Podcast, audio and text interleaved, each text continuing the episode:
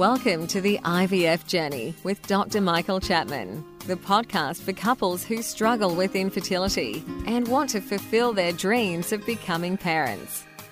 In this podcast, you'll learn actionable strategies to deal with infertility from Dr. Michael Chapman, or Prof as he's affectionately known. Prof is the co founder of IVF Australia and is a leading Australian infertility specialist who has helped over 3,000 couples realise their dreams of becoming parents.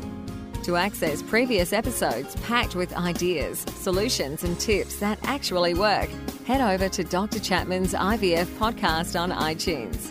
You can also ask questions by contacting Dr. Chapman's rooms on 1800 111 483 or by emailing him michael.chapman at ivf.com.au. That first cry of a baby born after the long journey of IVF remains one of the most beautiful experiences in the world.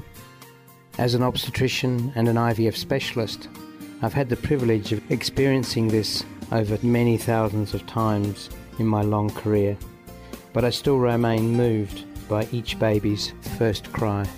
It signifies the end of a long journey and the beginning of a new life.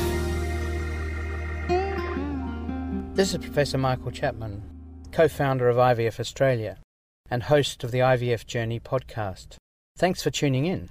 To access all the previous episodes, head over to my website www.theivfjourney.com and select IVF Journey Podcast from the navigation menu. You'll also be able to find the various services that we provide at IVF Australia.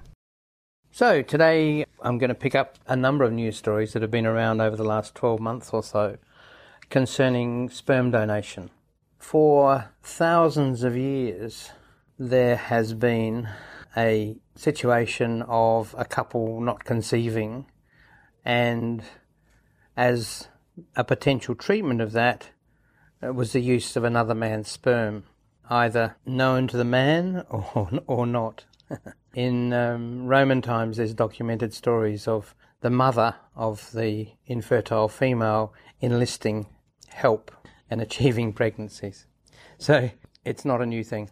Donor insemination, however, in the 21st century is a totally different situation. You can get donor sperm in various ways. Obviously, down the pub on a Saturday night is one option, not a great option, and neither is finding a donor on the internet. The problems with these donors, it's not necessarily bad, but they don't go through all the screening processes that a fertility clinic would go through, checking their genetics and probably more importantly, their infective status. HIV, gonococcus, gonorrhea, chlamydia are all tested when a man comes through a proper fertility clinic and their sperm bank. So it does mean that wider access is here through the internet it's not necessarily safe.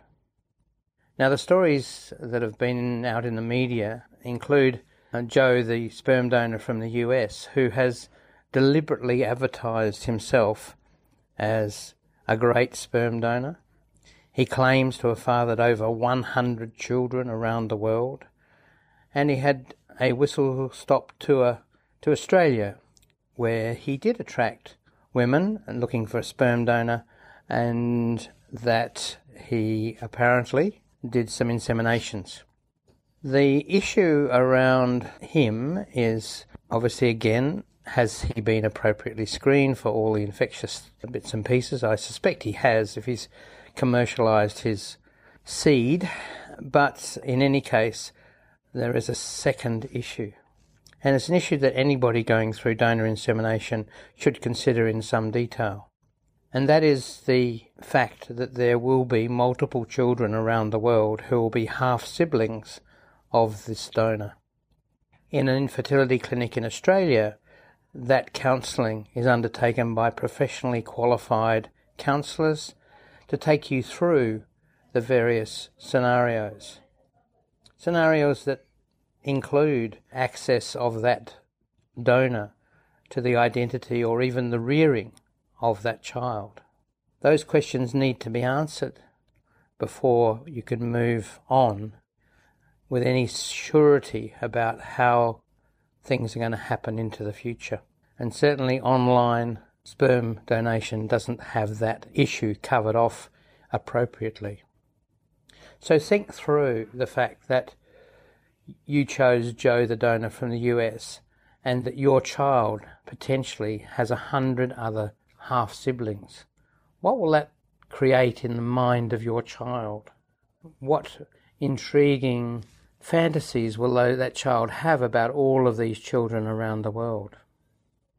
The other issue that comes into play in that issue is, and, and while it's fairly unlikely given he's a US donor, but the chances of a child of yours meeting a child of his or another child of his somewhere in the world fall in love and they have children and are basically likely to have abnormal offspring in some form or another because basically it's consanguinity.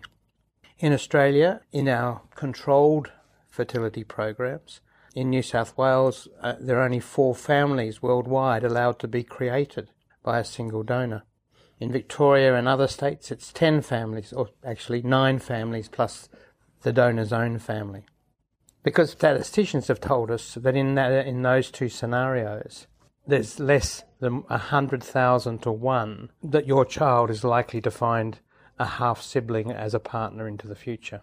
So don't rush in to doing donor sperm the easy way. There's no question that coming through a fertility clinic is more arduous and probably more expensive, but it's certainly a lot safer. The other story related to sperm and multiple donors are stories that are coming to light in relation to gynecologists who are treating fertility in the 30s, 40s, 50s, 60s in their own clinics, where at that time freezing of sperm wasn't an option, so that they needed a sperm donor on the day to be there to produce a sample in one room and it be inseminated in the other room. And while they advertised for donors, some days perhaps they didn't turn up. The woman ovulates, and the doctor, in his efforts to assist a couple to have a baby where the sperm is not good, has produced a sample himself, and children have been born. It seems that in Holland, for instance, there is a now an 80 year old gynecologist who, for whom over 30 babies are now attributed to his sperm based upon DNA testing. At the time, he probably thought it was the right thing to do. He was helping out women. But ethically, particularly today, we would regard that as being totally unacceptable, and indeed, he got struck off the medical register. In Canada, there was a case, again, just recent publication, indicating someone who, a gynecologist who's now dead, was probably the father of more than 50 children. The consanguinity issue is probably the biggest worry in those particular cases because obviously they're coming all out of one town and they are all patients who've been through fertility clinic. The risks of consanguinity, I think, arise in that scenario. So it never happens today. It would be impossible to happen in a fertility clinic uh, in Australia today but one couldn't be so sure in the internet world of donor insemination. So basically, if you want donor sperm, start with a fertility clinic. Don't take risks and think about the child and the potential for them to have so many other siblings. And don't forget that you can access all the previous episodes by going to our website www.theivfjourney.com and select IVF Journey podcast from the navigation menu. Thank you for listening to the IVF Journey with Dr. Michael Chapman, the podcast which helps couples negotiate their way through the IVF journey, all the way to parenthood. You can also ask questions by contacting Dr. Chapman's rooms on 1800 111 483 or by emailing him michael.chapman at ivf.com.au.